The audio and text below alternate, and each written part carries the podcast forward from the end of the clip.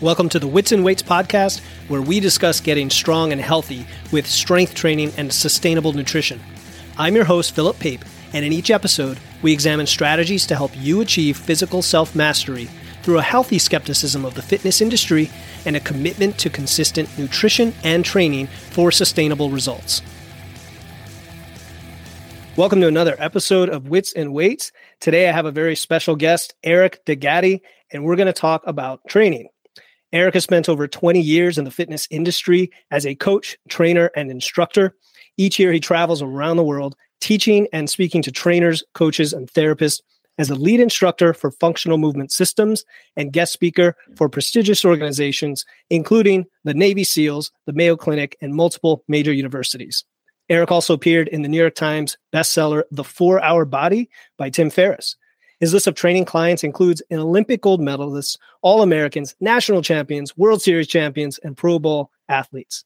Eric's latest projects include Diamond Revolution Training, an online training platform for baseball and softball athletes, and the Principles of Program Design, an educational workshop series and coaching service for trainers and clinicians on the art and science of designing training programs. He also has a really cool podcast that I've been listening to lately. And Eric, it's great to have you on the show. Thanks for joining me to talk training.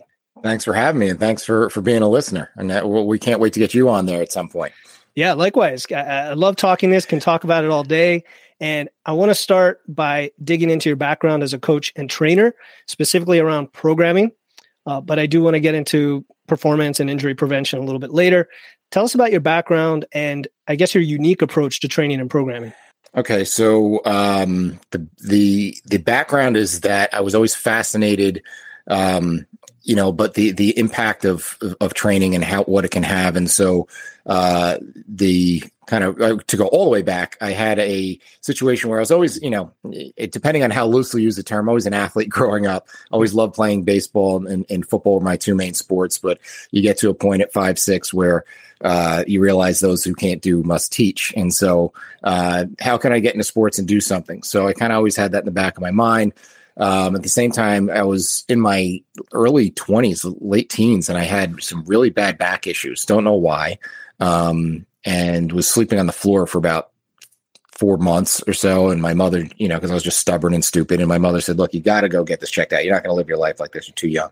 So I went to my general practitioner. I didn't know any better. Mm-hmm. Waited in the office for 2 hours to go sit on, the paper for another hour. And then finally have him look at my back.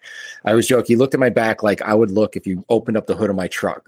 Like I have no idea what I'm even looking for unless like there's an extension cord unplugged, right? So he looked at my back like that and said, oh, it could be anything. And I said, really? I just waited 3 hours for you to tell me it could be anything. So I got frustrated and I said, you know what? I'm just going to go to the gym. I'm just going to look at every machine or exercise that says back, and I don't care what it does or how it does. I'm just going to try them all. And I started doing it, and by shit luck, my back started feeling better. So it got me into investing time in the gym. And I said, you know what, if I'm going to invest this time, I want to at least know I'm doing it right. Started learning more and more and said, you know what, let me give this a shot. And so went and started off with getting every certification that there was. And back in the, mid to late 90s, if you sent me a brochure or pamphlet in the mail for, hey, we got a certification, you got a sucker because I would buy it. So I did every certification there was and then lucked out and met some cool people along the way. I was able to do 2 levels of Paul Check's internship with him. I did 2 levels of Charles Poliquin's internship. And then I also got the unique ability to meet both Lee Burt and Gray Cook when they were in the real early stages of FMS before it was even really a course. And so, when they had their first, one of their first live certification courses, I brought my whole staff there, and then kind of got hooked in and kept bugging them. And they said, you know what, you kind of know this stuff. Why don't you come help us teach some courses? And that led to, hey, do you think you could teach a course? And became one of their lead instructors back in around 2005, 2006.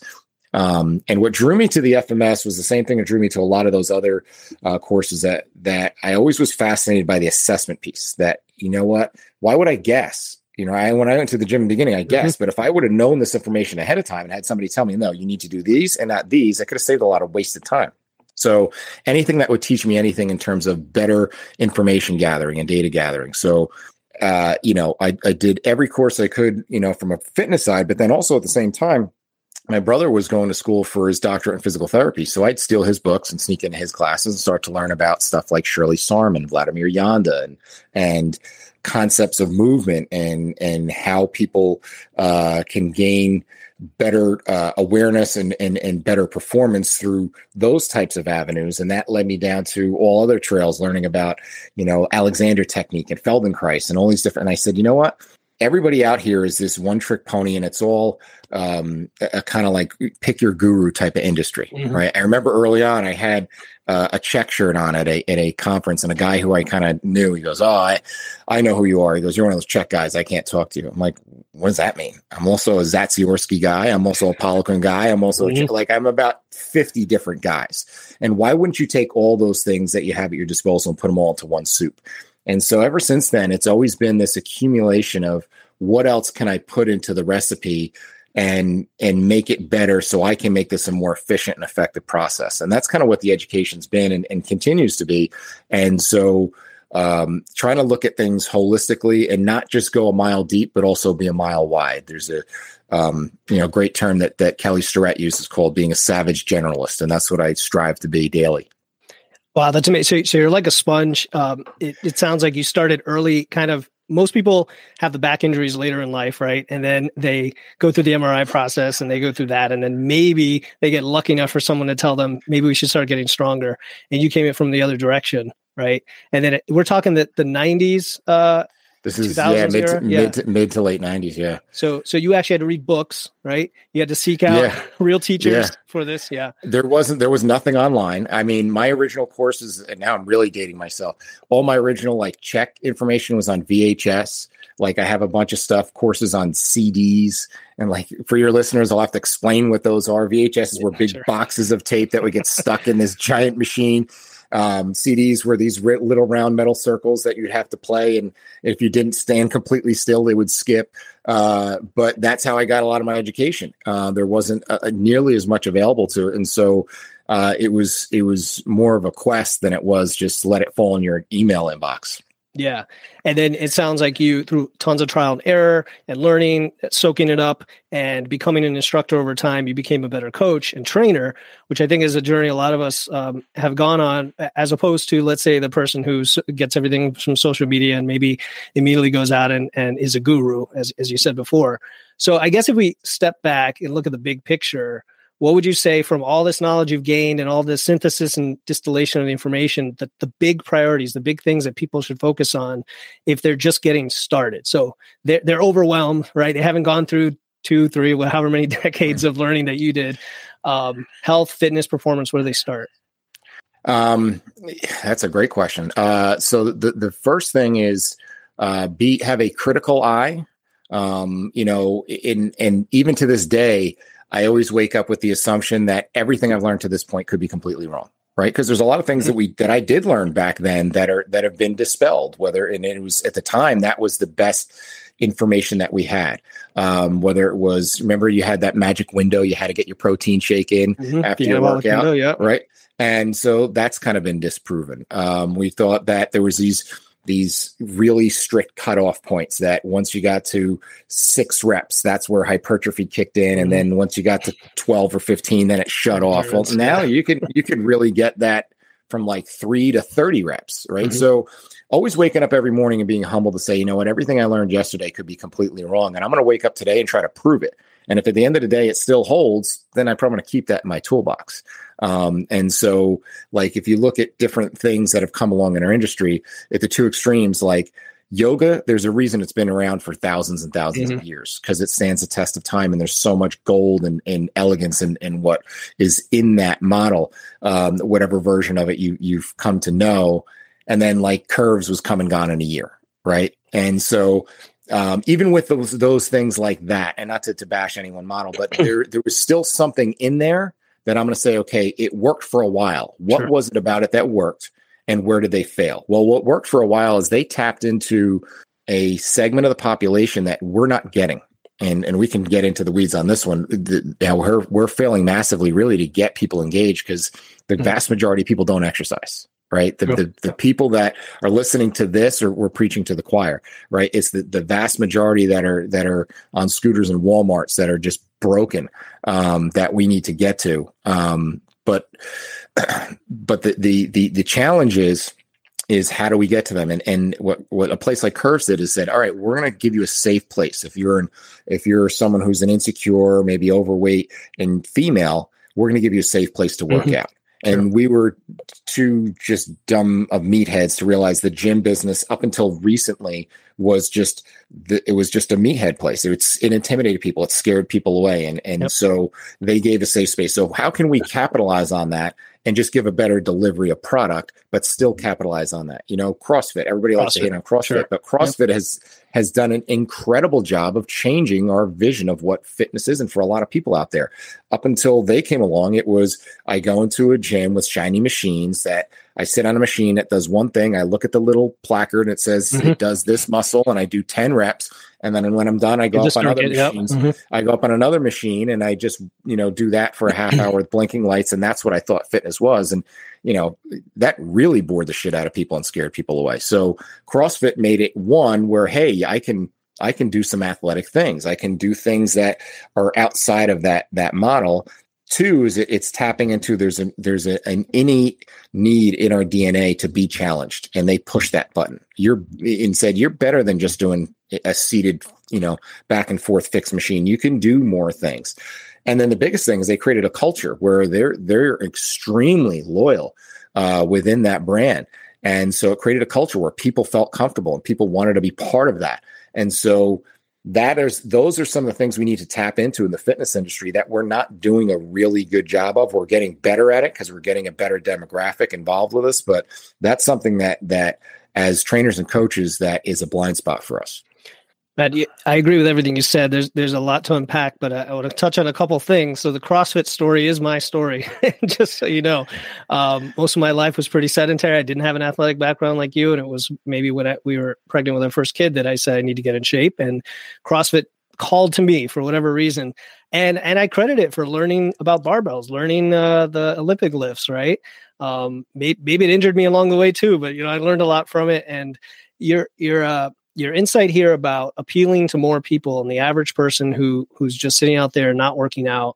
How do we take something that we know is effective, right? You mentioned, I hate to use the term evidence-based, but effectively what you described earlier was the scientific method of taking things that work, jettisoning things that don't, and continuing to refine what we know and not assuming that we know everything. How do we take that approach combined with whatever we think is the most effective form of training? Maybe it's strength, maybe it's hypertrophy or whatever for an individual, and get them to do that. So like if we think strength is the foundation, how do we get more, soccer moms to be interested in that? So I think, and this is going to be a little bit different answer than trying to sell people on strength training, because I don't need to sell you on strength training. Sure. I need to sell the person who has no clue. And if we try to sell them on all the research and the data and all that stuff, they know all that. And everybody knows that we shouldn't be eating cheese-filled pretzels at the mall, but we still do it, right? So I'm going to say the first two things is, and this is a skill set that I don't think we have enough as coaches and trainers, is we need to be able to create an avenue of honesty and awareness. Okay. And I think that's where we need to start. Number one, awareness to realize that most people don't know what they don't know. There's kind of that famous 4 levels of competence. There's the bottom layer is unconscious incompetence. You're screwed up and you don't even know it. Right. That's when someone walks into me and they do a movement screen, or we do something. They're like, wow, I can't even balance on one leg, or I can't even rotate to the right. I didn't even know, walking around. But now that I know, the next tier is that conscious incompetence, meaning I'm screwed up, but what do I do about it? That's where most Western medicine leaves you. They're going to slap you with a label and you have itis or whatever they're going to call it. And okay, I got that, but what do I do about it? Or am I just, that's my scarlet letter I got to live with, that I have SI joint issues, or I have, sciatica, or I have all these things that people label themselves with and they don't even know what it means. Then the next step is conscious competence, meaning you can do this, you can fix this, but you're going to have to be very aware to do it. It means you're going to have to change your habits. You're going to have to change your awareness. You're going to have to gain that. And once you do that for long enough, then that's going to become natural. It's going to become reflexive. That's the ultimate layer that we got to get you to, is this unconscious incompetence, where you don't think twice about, going for a walk as part of your day, because that's now part of who you are. Mm-hmm. And part of that awareness piece is also getting the awareness of where are you coming into this, you know, and at what point are you coming into this? And I always say when we write a program, I need to know three things. I need to know about your past. What was your medical history, injury history, training history, all those things coming into it, because that's all going to factor in. Then I need to know where your present is. And that's where we really need to be honest. And that's where evaluation will kind of sift some of that out. And it's not to say, oh, you're dysfunctional or imbalanced or all the terms that we like to use, but it's to say, okay, well, here's where we need to start, right? We can get to a lot of places. This isn't where you're going to end, but this is where we're going to start. And at that point is an interesting awareness piece of where are you coming to it from. So you have two different segments of the population I talk about. You have people that are fragile and you have people that are broken, right? The fragile people are the ones that since COVID have done the most movement they've done is to go get up and get the DoorDash, right? That they're very sedentary. And so because of that, their bodies are starting to wilt away and break down. And so that person comes into you and they say, oh, my shoulder, my hip, my knee hurts, right? That's going to be a very different person than the broken person. The broken person is the one who might have still been sitting on a couch doing Zooms for the last 3 years, but they've gone out and they've done obstacle course races or joined CrossFit or did whatever, and now their shoulder, hip, or their knee or back hurts. They're two very different people. If you just get out your recipe sheet for here's what I do for knee pain, you're going to fail miserably. Neither of those people are going to get better because they're there for different reasons. And they also may be going back to different environments. So you need to know what's the future. Where do I need to get you to? Do you want to just be able to get up and down the stairs without pain? Or do you want to go play competitive tennis?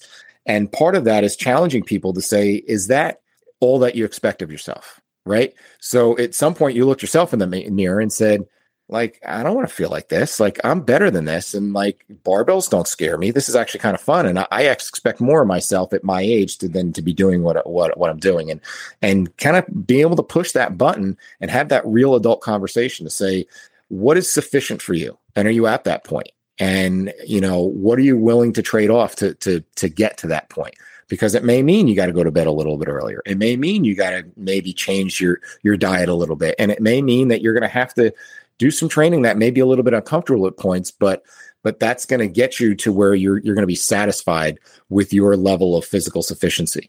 And so that's really a different approach, is really coming at it from an awareness and honesty place to say, you know, if you got the person who's fragile, they're scared to death to move. My brother, you know, does research and he's, you know, looked at outcomes and he studies outcomes for a living.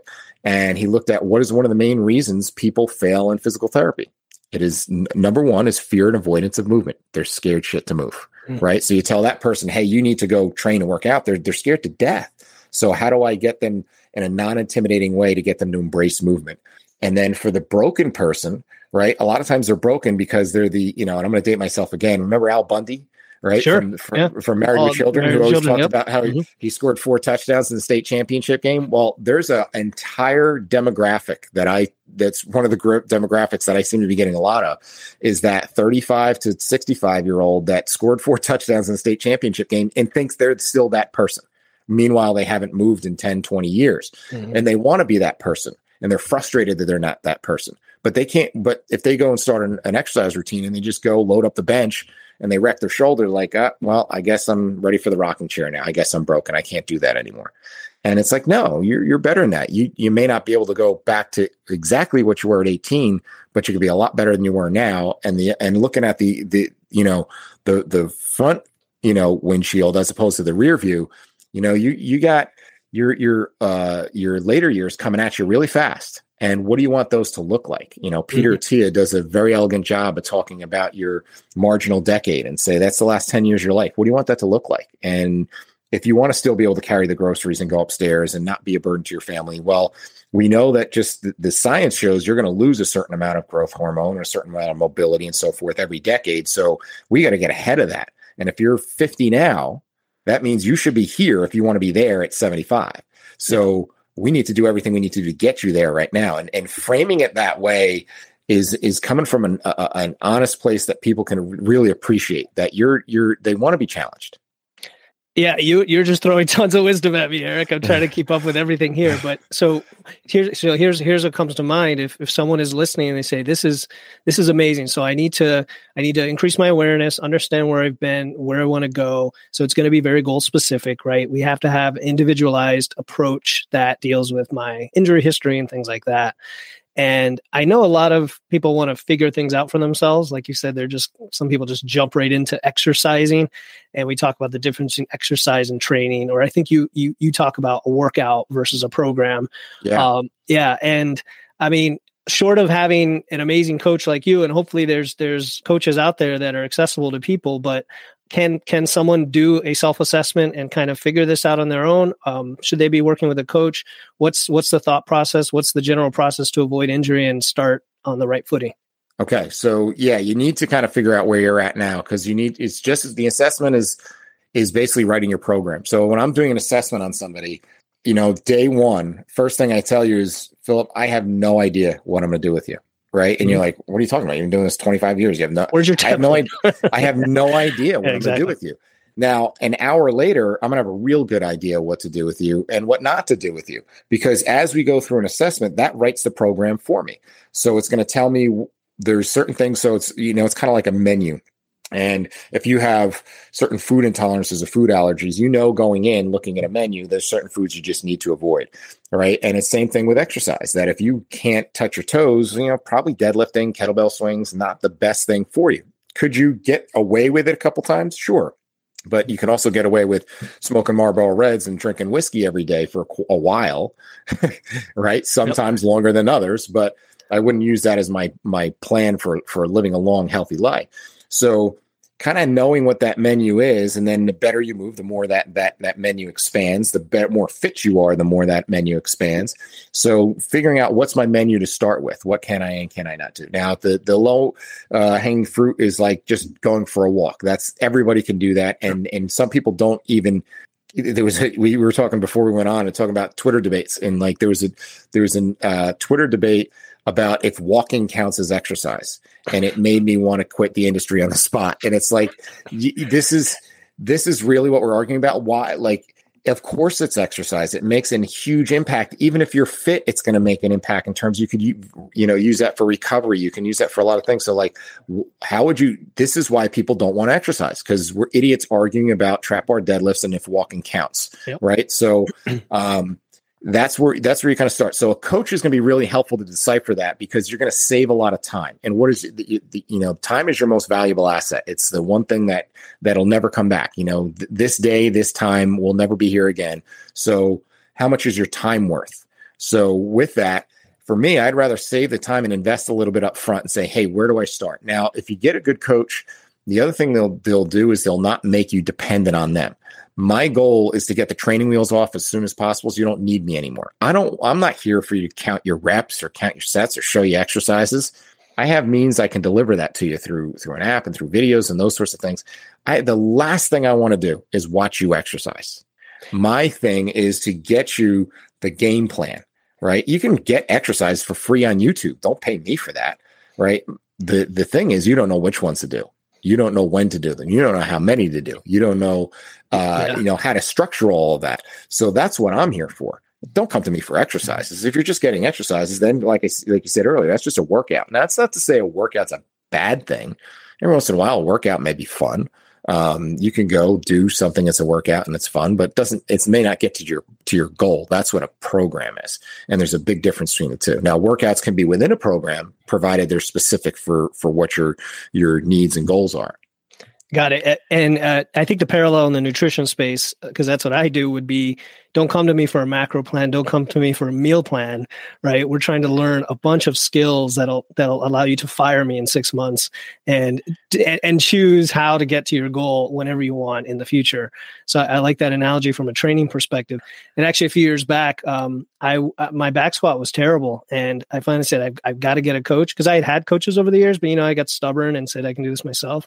Finally got a coach. And in 1 hour, he fixed the things that had been plaguing me for 2 years. So just for the listeners out there, the time is money thing is really important, because now you've avoided years of potential injury and lack of progress. So yeah, I like that analogy, workout and a program. And we talked about it has to be individualized based on your goals, based on your movement capabilities. So and you said people will get stronger generally if they start on a movement, they may be weakened. But let's talk about what did you say? Broken, I think, person. Fragile and broken. Fragile and broken. And I don't know if broken also includes, let's say, an older client who might have arthritis in their shoulder and they just can't do an overhead press, for example. How would you handle that situation? So my first question back is, why can't they do the overhead press, right? So the arthritis doesn't necessarily tell me anything, because if you took an MRI and an X-ray of everything in my body right now, God knows what you'd find.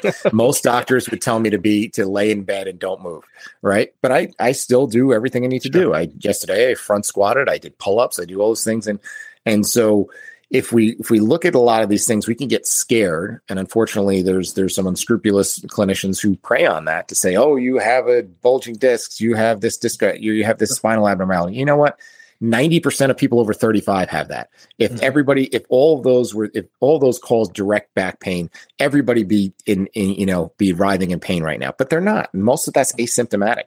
So why is this an issue for you? Is it a mobility problem? Right. And if it's a mobility problem, is it something I can even do something about? Is it a mobility problem because there's a joint issue? Well, that you may need to get some clinicians' hands on, or it may not be able to be fixed other than surgical. Or is it a motor control problem? Is it a strength issue? Is it any one of these issues? That's what we have to filter out first. So now I'm not guessing, because just to make the assumption, oh, I have arthritis in my shoulder, I can't overhead press. Well, I don't buy that. I have to find out why do you have the restriction? And then there may very well be a restriction. And then here's the reality. You could also live a really long, happy life without doing an overhead press. And so I still need to give you the capability to get your arms overhead so you get something out of the cabinet or get your shirt on. But it doesn't mean I need to overhead press a dumbbell. There's a lot of different ways I can go about that. And there's a lot of different, artful ways I can make regressions and lateralizations, to steal a Charlie Weingroff term, of those things that will create a similar effect without causing more damage. Okay. Yeah. So that's a fair point, right? People get stuck in thinking they have to do certain movements to get stronger. They have to get certain movements to build muscle. And you're saying that there are plenty of options there, and you have to work with the person and figure out what it is. Now, here's the other thing. I'll as a counter argument to those people who get caught in this dogmatic thing of you have to do your push pull strength, right? All that whole, laundry list that we all know is, are you training? The term I like, the phrase I like to use, are you training to get good at exercise, or you're training to get good, right? So there's a lot of people who move really, really well. Like, go watch a martial artist, go watch like Ido Portal or somebody like that move, and ask them when the last time you did a dumbbell overhead press. Mm-hmm. Like, we're so dogmatic, and we're thinking that it has to be confined to this set of exercises. And what if I get better at that? Did I really get stronger, or did I just get good at an exercise, right? A real strength is where I can walk into any setting and I can actually apply that, right? If I'm only good at your exercises that you pick based on a set of confirmation biases that you have, I'm just good at your workout. I'm not really strong, right? When I can actually go and do things, like the joke I like to use is, if you work out all the time, but you still can't help me move a couch, your workout sucks, right? You should be able to apply that, in multiple ways. Now, there is some levels of specificity. You're not going to go from being a champion cyclist to a champion marathon runner. We saw that with Lance Armstrong. He was the greatest cyclist in history, but was a middle of the pack marathoner. There is some specificity in there, but there's a general physical preparedness that, you don't need to do, and you could never touch a barbell or a dumbbell and still be very, very capable at those things. Agree. Hey, this is Philip Pate, letting you know that applications are now open for one-on-one coaching. If you're a busy working professional who has tried dieting and exercising for years with little in the way of results, and you want to lose fat, get lean, or feel confident in your body without excessive dieting, cardio, or restrictions, just go to witsandweights.com/coaching to apply. I imagine the average person, at least the person I deal with, who's just looking to improve their body composition generally, right? That's, I would say, the majority of people who don't have a specific performance goal, or maybe a longevity goal. Where would they start? Let's say they're a female in their 40s who runs a lot. This is a very common archetype I see, right? They do a lot of Pilates, running, yoga, hiking, all this kind of stuff, and just wants to improve their strength and body composition. I mean, I kind of know where I would take her, but I want to hear your take on that. Where would you start? Okay. So again, I get just create some basic awareness. Okay. So what's going to create change in your body composition? Realize that number one, in nature, in the nature of our cells, is that we're fighting to just live another day. Every cell in your body has one job, and it's to live to the next day. And so it's going to adapt to whatever you do to it. So whether it's hot in the room and you sweat, or it's cold and you shiver, it's going to adapt. And so with that, if you're going to create change, you have to create some sort of stimulus to create that change. Now, if you've been doing the same program for a year, 2 years, whatever time it is, and you're not continually changing, well then, because there's not enough stimulus to create an adaptation. Now, so that's number one. So we have to create a stimulus that's going to create that change. And what is the specific adaptation that we're looking for, right? If we want to look better in the mirror, well, that's just basically, 3 layers. You know, the most simplistic level, you have your muscle, you have your skin, and then you got stuff that's in between there. The stuff is what you don't like. The stuff is what makes your shirt uncomfortable, doesn't make you not want to be in a picture, all that kind of stuff. That's got to go away, right? So you can see the muscle. And then when you get there, hopefully there's some muscle to see, or you're just a skinny fat person, right? And so we need to account for that muscle being there to actually be worth looking at. And then the stuff in between, well, that's really just your energy balance. And so with that energy balance, it's a matter of calories in, calories out at the most fundamental level. And then with that, what's going to be the habits and processes that are going to make you most successful to stay in that energy balance? Could you eat Fruit Loops and stay under your caloric deficit? Yes, you absolutely can. It's just not a real good recipe. Forget the health aspects. Who cares? I just want to look good in the mirror. It's going to be hard to sustain that, right? Because you're going to, any kid who's ever woken up to watch cartoons on a Saturday morning knows you're not going to eat just one bowl. You're going to keep going till the box is gone. And whereas, nobody ever ate way too much spinach, right? Like I'm sure you love the people that come in and say, well, I heard bananas are high in sugar. I shouldn't eat those. And say, look, in 20 years, no one's ever come in and said, oh, I got so fat eating these bananas. It's like, no, it doesn't work that way. Mm-hmm. So let's get the reality of what are you actually eating? Are you even aware of that? And so let's capture what you're actually eating and start to track that. Now, it doesn't mean you're going to weigh and measure everything for the rest of your life, but you need to be aware that, holy crap, I didn't realize there's, 700 calories in that whipped cream fancy thing that I get at Starbucks every day. So save yourself $9 and just have a black coffee, right? Or have a cup of tea or something like that. That's our first step. And what habits can we change from a caloric deficit standpoint that are going to allow you to be successful? Usually having more protein is going to make you more successful. Usually making sure you get enough fiber in greens and fruits and grains and those things. That'll help you be more successful because you're just not all that hungry after you've eaten enough of that, at least less hungry than if you've eaten a bowl of Fruit Loops. So let's create the awareness on that path, right? And then if you've gotten that dialed down, then we can always go deeper. But most people, that's where their biggest struggle is, right? Yeah. Make sure we get enough water, make sure we get enough protein, make sure we get enough, greens and grains and that kind of stuff and fiber. And then, you know what, if it still needs to get more dialed in, then we can always go deeper. Mm-hmm. And then in terms of exercise, we need something that's going to add a little bit of muscle. Doesn't mean you're going to be a bodybuilder, especially for that woman in her 40s. Unless you're taking steroids, I don't know about, you're not going to get too big. I've spent the last 20 years trying to get too big. I wish it happened that easy. That's right? The answer. You could try to get too big and you won't get there. Yeah. Yes. Never has that been a problem. Oh my gosh, I have way too much muscle. So we need to have some concern for muscle, and we need to do that with some level of strength training. It doesn't have to be bars on your back. It doesn't have to be some type of, fancy bodybuilding split, but you need to do something that's going to create some change. The deeper you get, the more you're going to need to get a little bit more specific. But in the beginning, if you have no exposure to it, doing some simple bodyweight stuff is going to be more than enough. So let's start there. And then the other thing I want to do is to make this something that's doable, because what's the challenge most people have? The most famous 4 words in diet and exercise, especially with body composition, is it all starts Monday, right? Mm-hmm. Is that they can't stay consistent and create the habit. So I said, all right, let's make this livable. All right. Now, there are some exceptions to this because there are some people that have true food addictions, but let's talk about just the general person who's not in that subcategory. I tell them we're going to live by the 80-20 rule. If you follow everything I asked you to do from an exercise and diet standpoint, 80% of the time, the other 20%, screw off, have whatever you want to have. You want to have a slice of pizza, whatever, ice cream, whatever your vice is. Or if you skip a workout and you're supposed to do 5 days a week, you do 4, I'll still take it and you'll still get to where you want to be at a reasonable pace that you'll be happy with, right? And so that way we can honestly now look, when you hand me a food log and I look at your journal of what you've eaten and say, okay, well, you're really like 50-50. That's not 80-20, mm-hmm. right? If you want to have the freedom to go and get that slice of pizza, you got to dial it up a notch, right? Because you're 50-50 right now. And then starting to kind of challenge them, say, okay, you got to push this thing 80-20. You can't go 100, right? I shouldn't say that. You can. It's restrictive.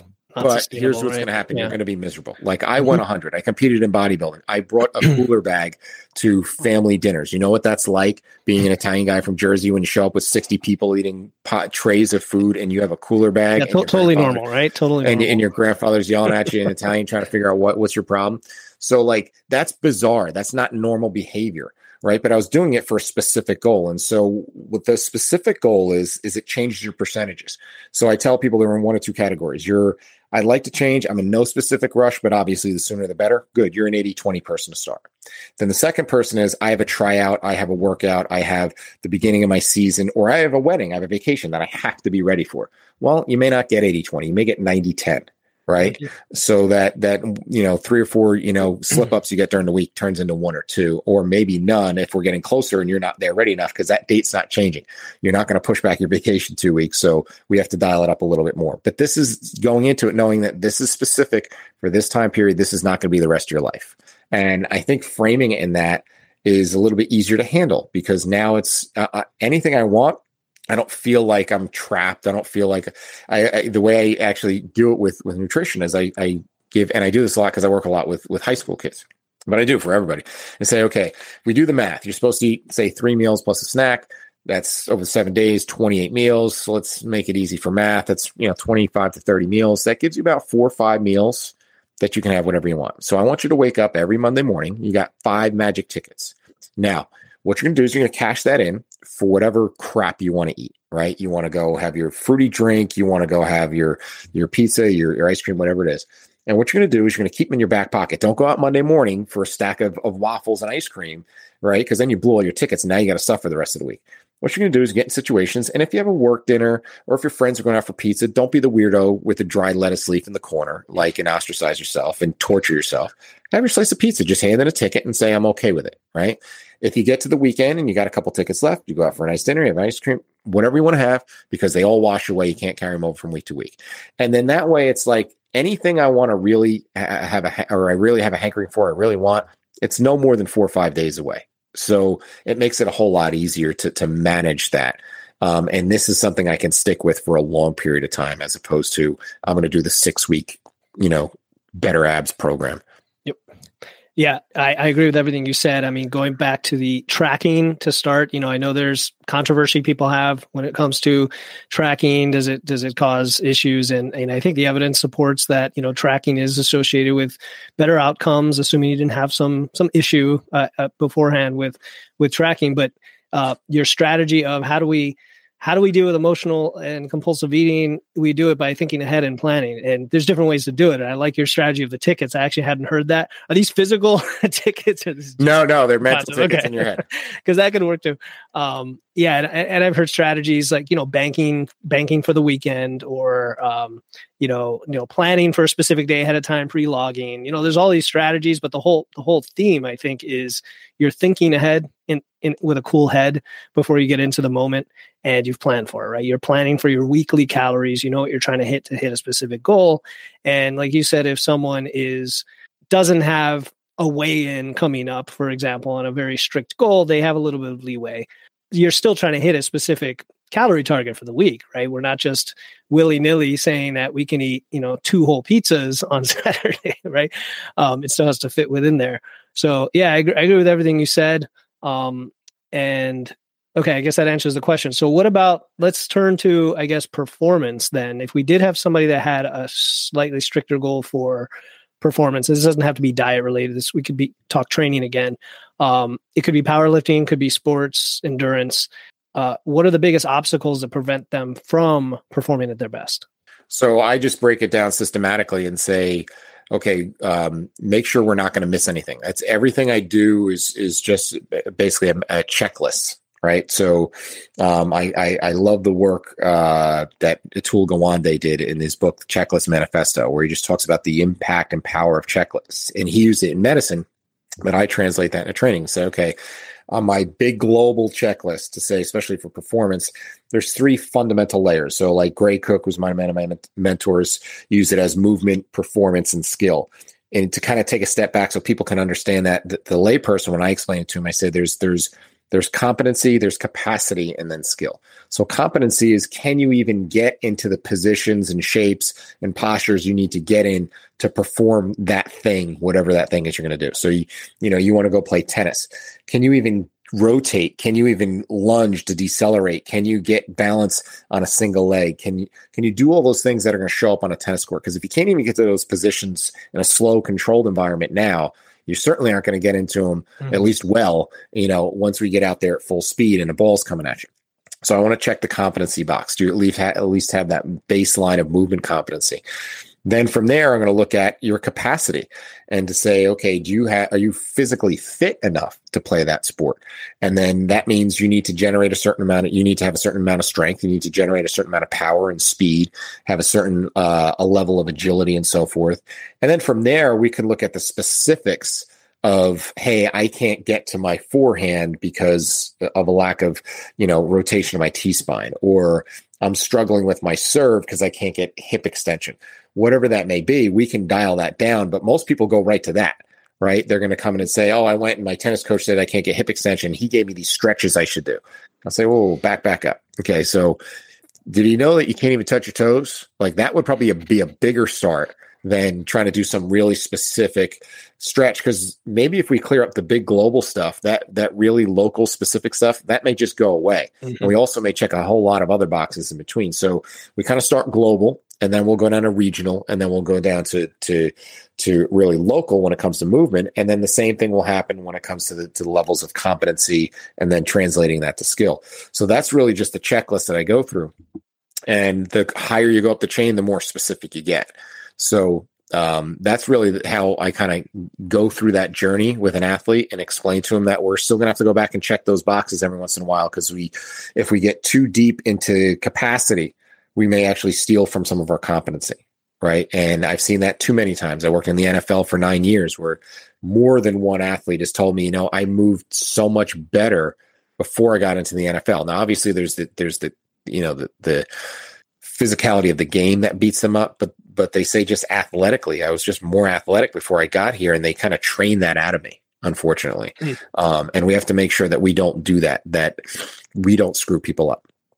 Now, as far as capacity, is there an aspect of capacity that is universal? I mean, between different sports and different types of athletes, where you see a recurring theme that's common, if you know what I'm getting at? Yeah. There's some baseline, markers, and that's, again, having a system. You have baseline markers to say, okay, once we've hit this, unless you have a very specific goal for strength, as an example, I think we're strong enough, and then now we can move on to other things, right? And I have those things. So a lot of times I'll start off athletes with a lot of unilateral training in the beginning. Say, okay, I want to have you be able to do a single arm floor press. I want to have you be able to do a Bulgarian split squat. I want to do a single leg RDL. And for every one of those, I have markers relative to body weight that I want you to be able to hit.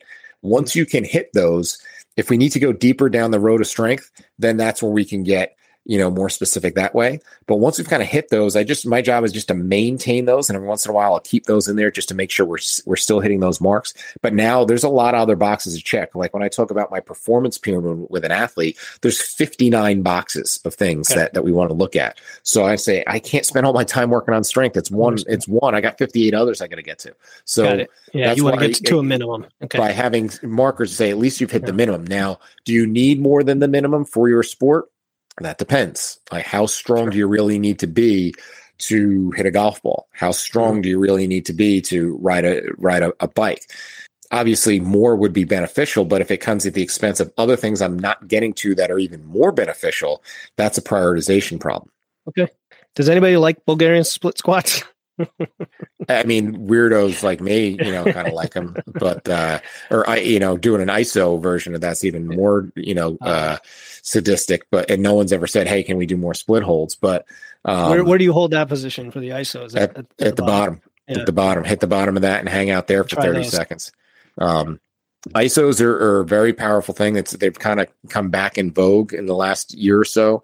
They're finding lots of correlations with helping with tendon strength and so forth. But it's always a great place for me to start with people, because with that, when you take away the moving parts, literally, it's a lot easier to figure stuff out. So get in the bottom of that. All right, I want you to feel where your pelvis is. I want you to feel how your foot's contacting the floor. I want you to feel what your spine feels like now. And we can make these little adjustments to create awareness, because that's tough to do when they're moving up and down. So doing these different positions, and there's probably a subset of about 5 or 6 that I really like to use in the beginning stages of training to get people aware of these positions and shapes and postures, to say, okay, get in that position. Now feel what it feels like to elevate your chest. Okay. Now feel what it feels like to, you know, QLU, spread out your collarbones and get open in your shoulders, get your head back into a position. That's a lot easier to learn for the end user when they're in a static position first. Yeah.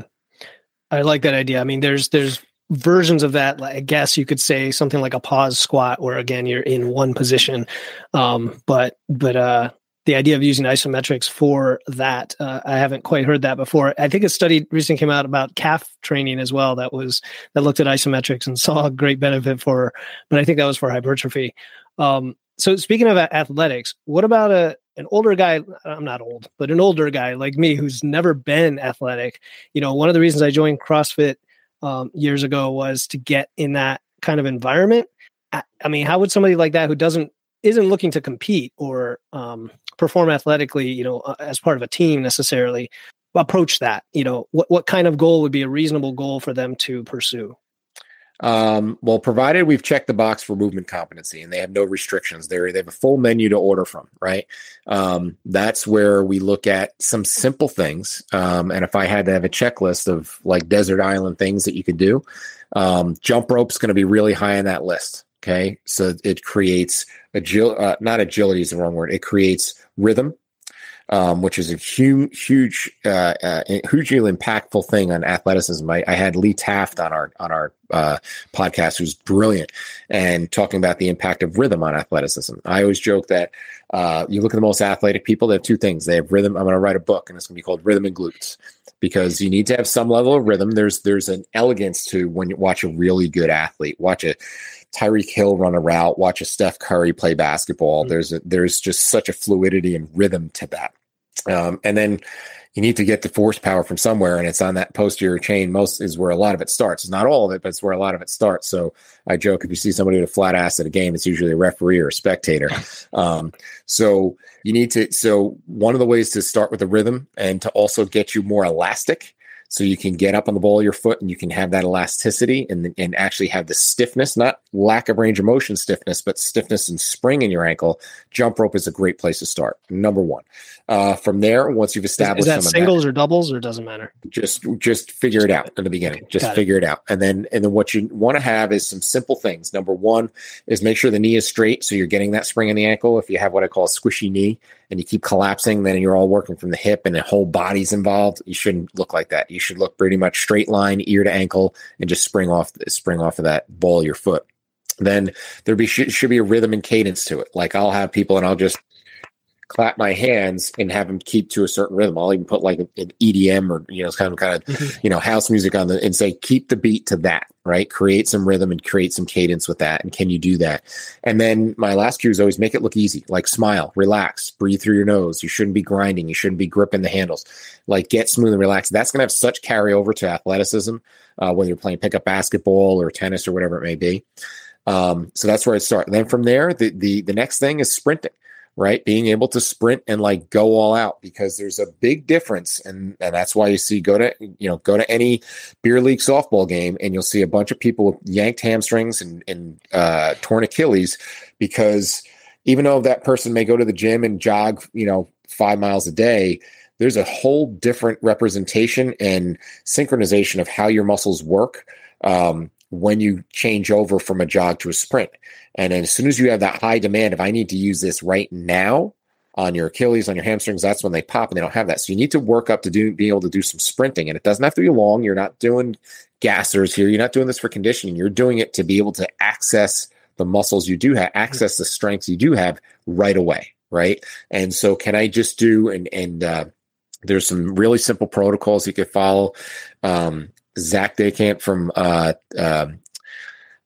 he's at TCU has some great protocols. Derek Hansen has this very simple 10 yards, 10 sprints protocol that he uses. Just sprint 10 yards all out, like hairs on fire, walk back, and then do it 10 times and then do multiple rounds of that. Like really simple stuff like that. That's where I would start. And if I could only pick two, those would be the things I would do. Jump rope and sprint. Yeah, I like that. I used to love the, death by 10 meter sprints, whatever they did in CrossFit. That's excellent. So kind of related to that. I'm sorry to cut you off, but going back to that, that's sprinting for conditioning, right? Okay. That's not what I'm talking about. That's not what I'm talking about. So, okay. And that's really dependent on your goal. And if you're doing it for conditioning, great.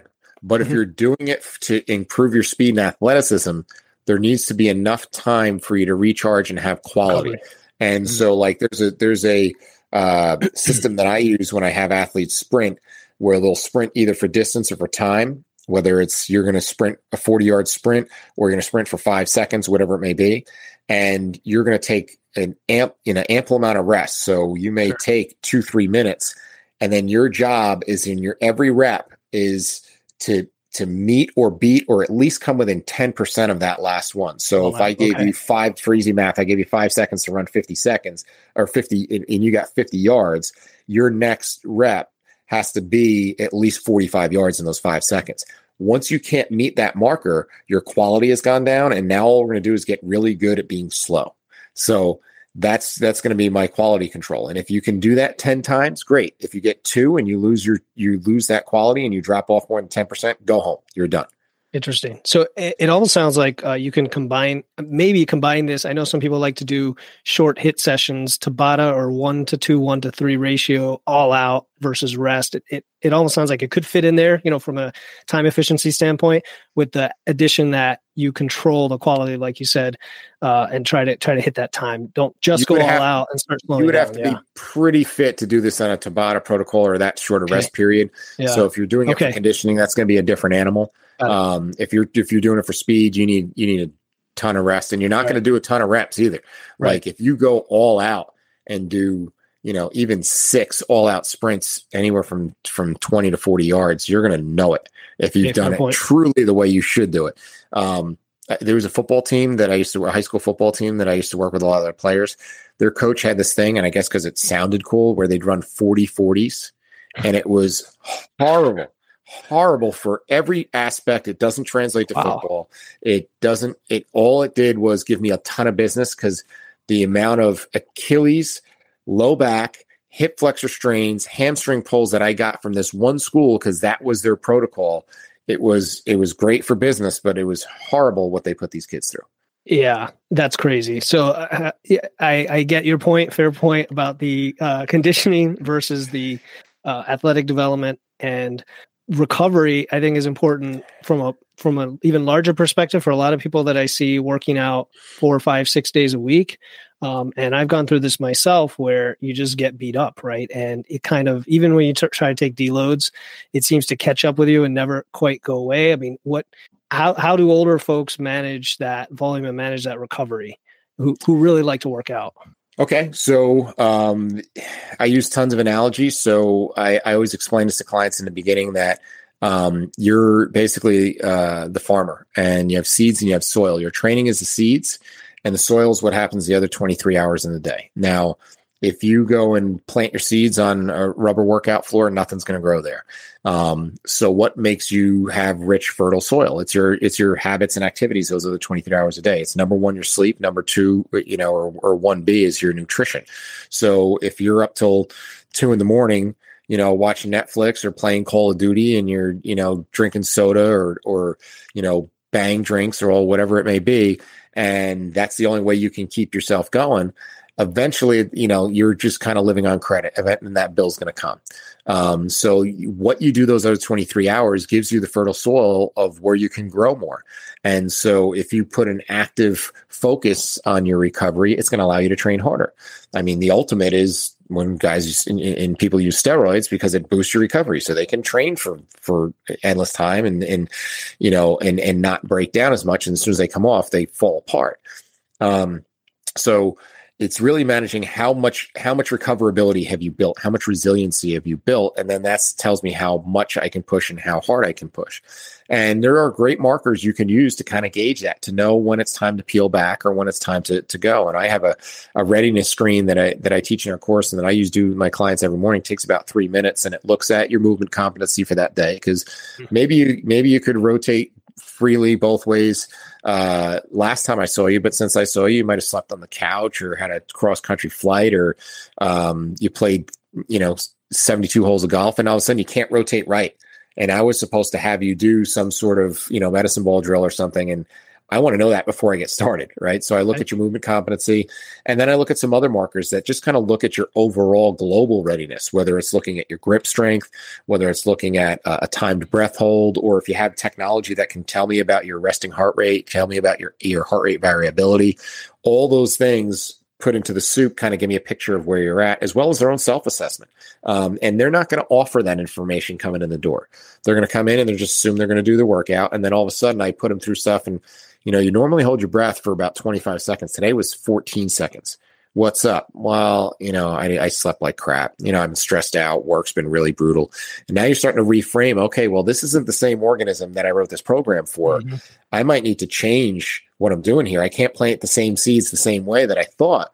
And so I need to adapt that program to that individual. So looking at those factors, if you have ability to look a little bit deeper, and that's, things like an Oura ring that looks at your sleep, or something that looks at your HRV, like a Morpheus strap or one of those types of things, mm-hmm. The accuracy of some of those things comes into question sometimes, but sure. It's not going to, if we're using it just for general awareness, it's to say, wow, I never realized that, when I have a couple drinks at night, my HRV crashes. Right. Maybe not try to have that drink and see if that affects my workout the next day. Sure. Or if I go to bed a half hour earlier, my workout, I'm a different person. My focus the next day at work is completely different. And again, it goes back to that honesty and awareness piece of, wow, I didn't realize these things I were doing were either building or detracting from my health. Yeah, I love that. Not only the 23 hours being the focus, but building that awareness. It's great when you have a coach who can help you do that assessment before the workout, but even collecting the data, like you said, and looking at the trend. I actually have an Oura ring myself, so I know what you mean, where you're just like, oh, what's happening? Or you ate too late, or, like you said, you had a few drinks, something like that. All right. Anything else you want to share, Eric? Oh, I can go all day if we want to share stuff, right? We could probably talk shop all day. I did have one quick question. What's your favorite movement if you had to choose just one lift? Just one lift. That's tough. If I had to, it's going to be a kind of a three-way tie of, if I had to go either some variation of a deadlift, right? Whether it's single leg is probably the one I program a lot more than just a bilateral deadlift. But if I'm going for the masses, I would say single leg deadlift. And then push up would be a close tie with that, because there's so much that can get involved if you do a really good quality push up. And then not far behind would be some type of carry would be in there as well, because I'm looking for stuff that are going to check a lot of boxes at once. So if you only give me one, I got to pick one that's going to cover a lot of ground. So I would probably go 1A, B, and C with those three. Okay. No. And those are all unique. I wouldn't have guessed, right? I would have thought maybe a traditional big lift or something like that. So single leg deadlifts, you've inspired me to do more unilateral movements and isometrics now. And then you said push-ups and carries. So carries, like farmer carries, we're saying, right? There, you could do overhead carry, farmer's carry, rack position carry, unilateral, bilateral, six position carry. There's so many different variations, but carries are going to get a lot of good things going in terms of posture, body awareness, grip strength, just general, you're getting core in there. You're getting a ton of stuff going in there. that you would never realize until you've actually done a carry and realize how smoked you can be afterwards. I like it. All right. Well, this has been a lot of fun. I do have one more question. Where can the listeners find you, learn more about your work? Okay. Easiest place is the hub is just my website. It's just my name, Eric Degatti, EricDagatti.com. And on there I have, links to all those projects that I'm working on, as well as a Ask Eric button on there where you can just put in a question and it goes right to my email. Since platforms like this, we don't get a chance to interact with people. So someone may hear this and say, "Hey, I heard you talking about carries, where should I start with that? Or how do I pick my weight? Or how long do I carry?" Those kind of things, send those to me. And then as well as on my media page, I have all previous podcast appearances, all my social media links. I try to do my best. It's tough to keep up, but I try to do at least one or two posts a day with just some informational stuff to kind of pay it forward. We do clips from the podcast that we put up. So those are great ways to keep in touch and follow me. And that's the Principles of Performance podcast. Right? Principles of Performance podcast. Yep. Yes, sir. Okay. I missed that in the intro. that's we're on YouTube and then all the different podcast platforms. Make sure to download that. And I'm going to include all those links in the show notes. And Eric, thanks again for coming on the show. It was a lot of fun talking to you. Awesome. Greatly appreciated. Thanks for listening to the show. Before you go, I have a quick favor to ask. If you enjoy the podcast, let me know by leaving a 5-star review in Apple Podcasts and telling others about the show. Thanks again for joining me, Philip Pape, in this episode of Wits and Weights. I'll see you next time, and stay strong.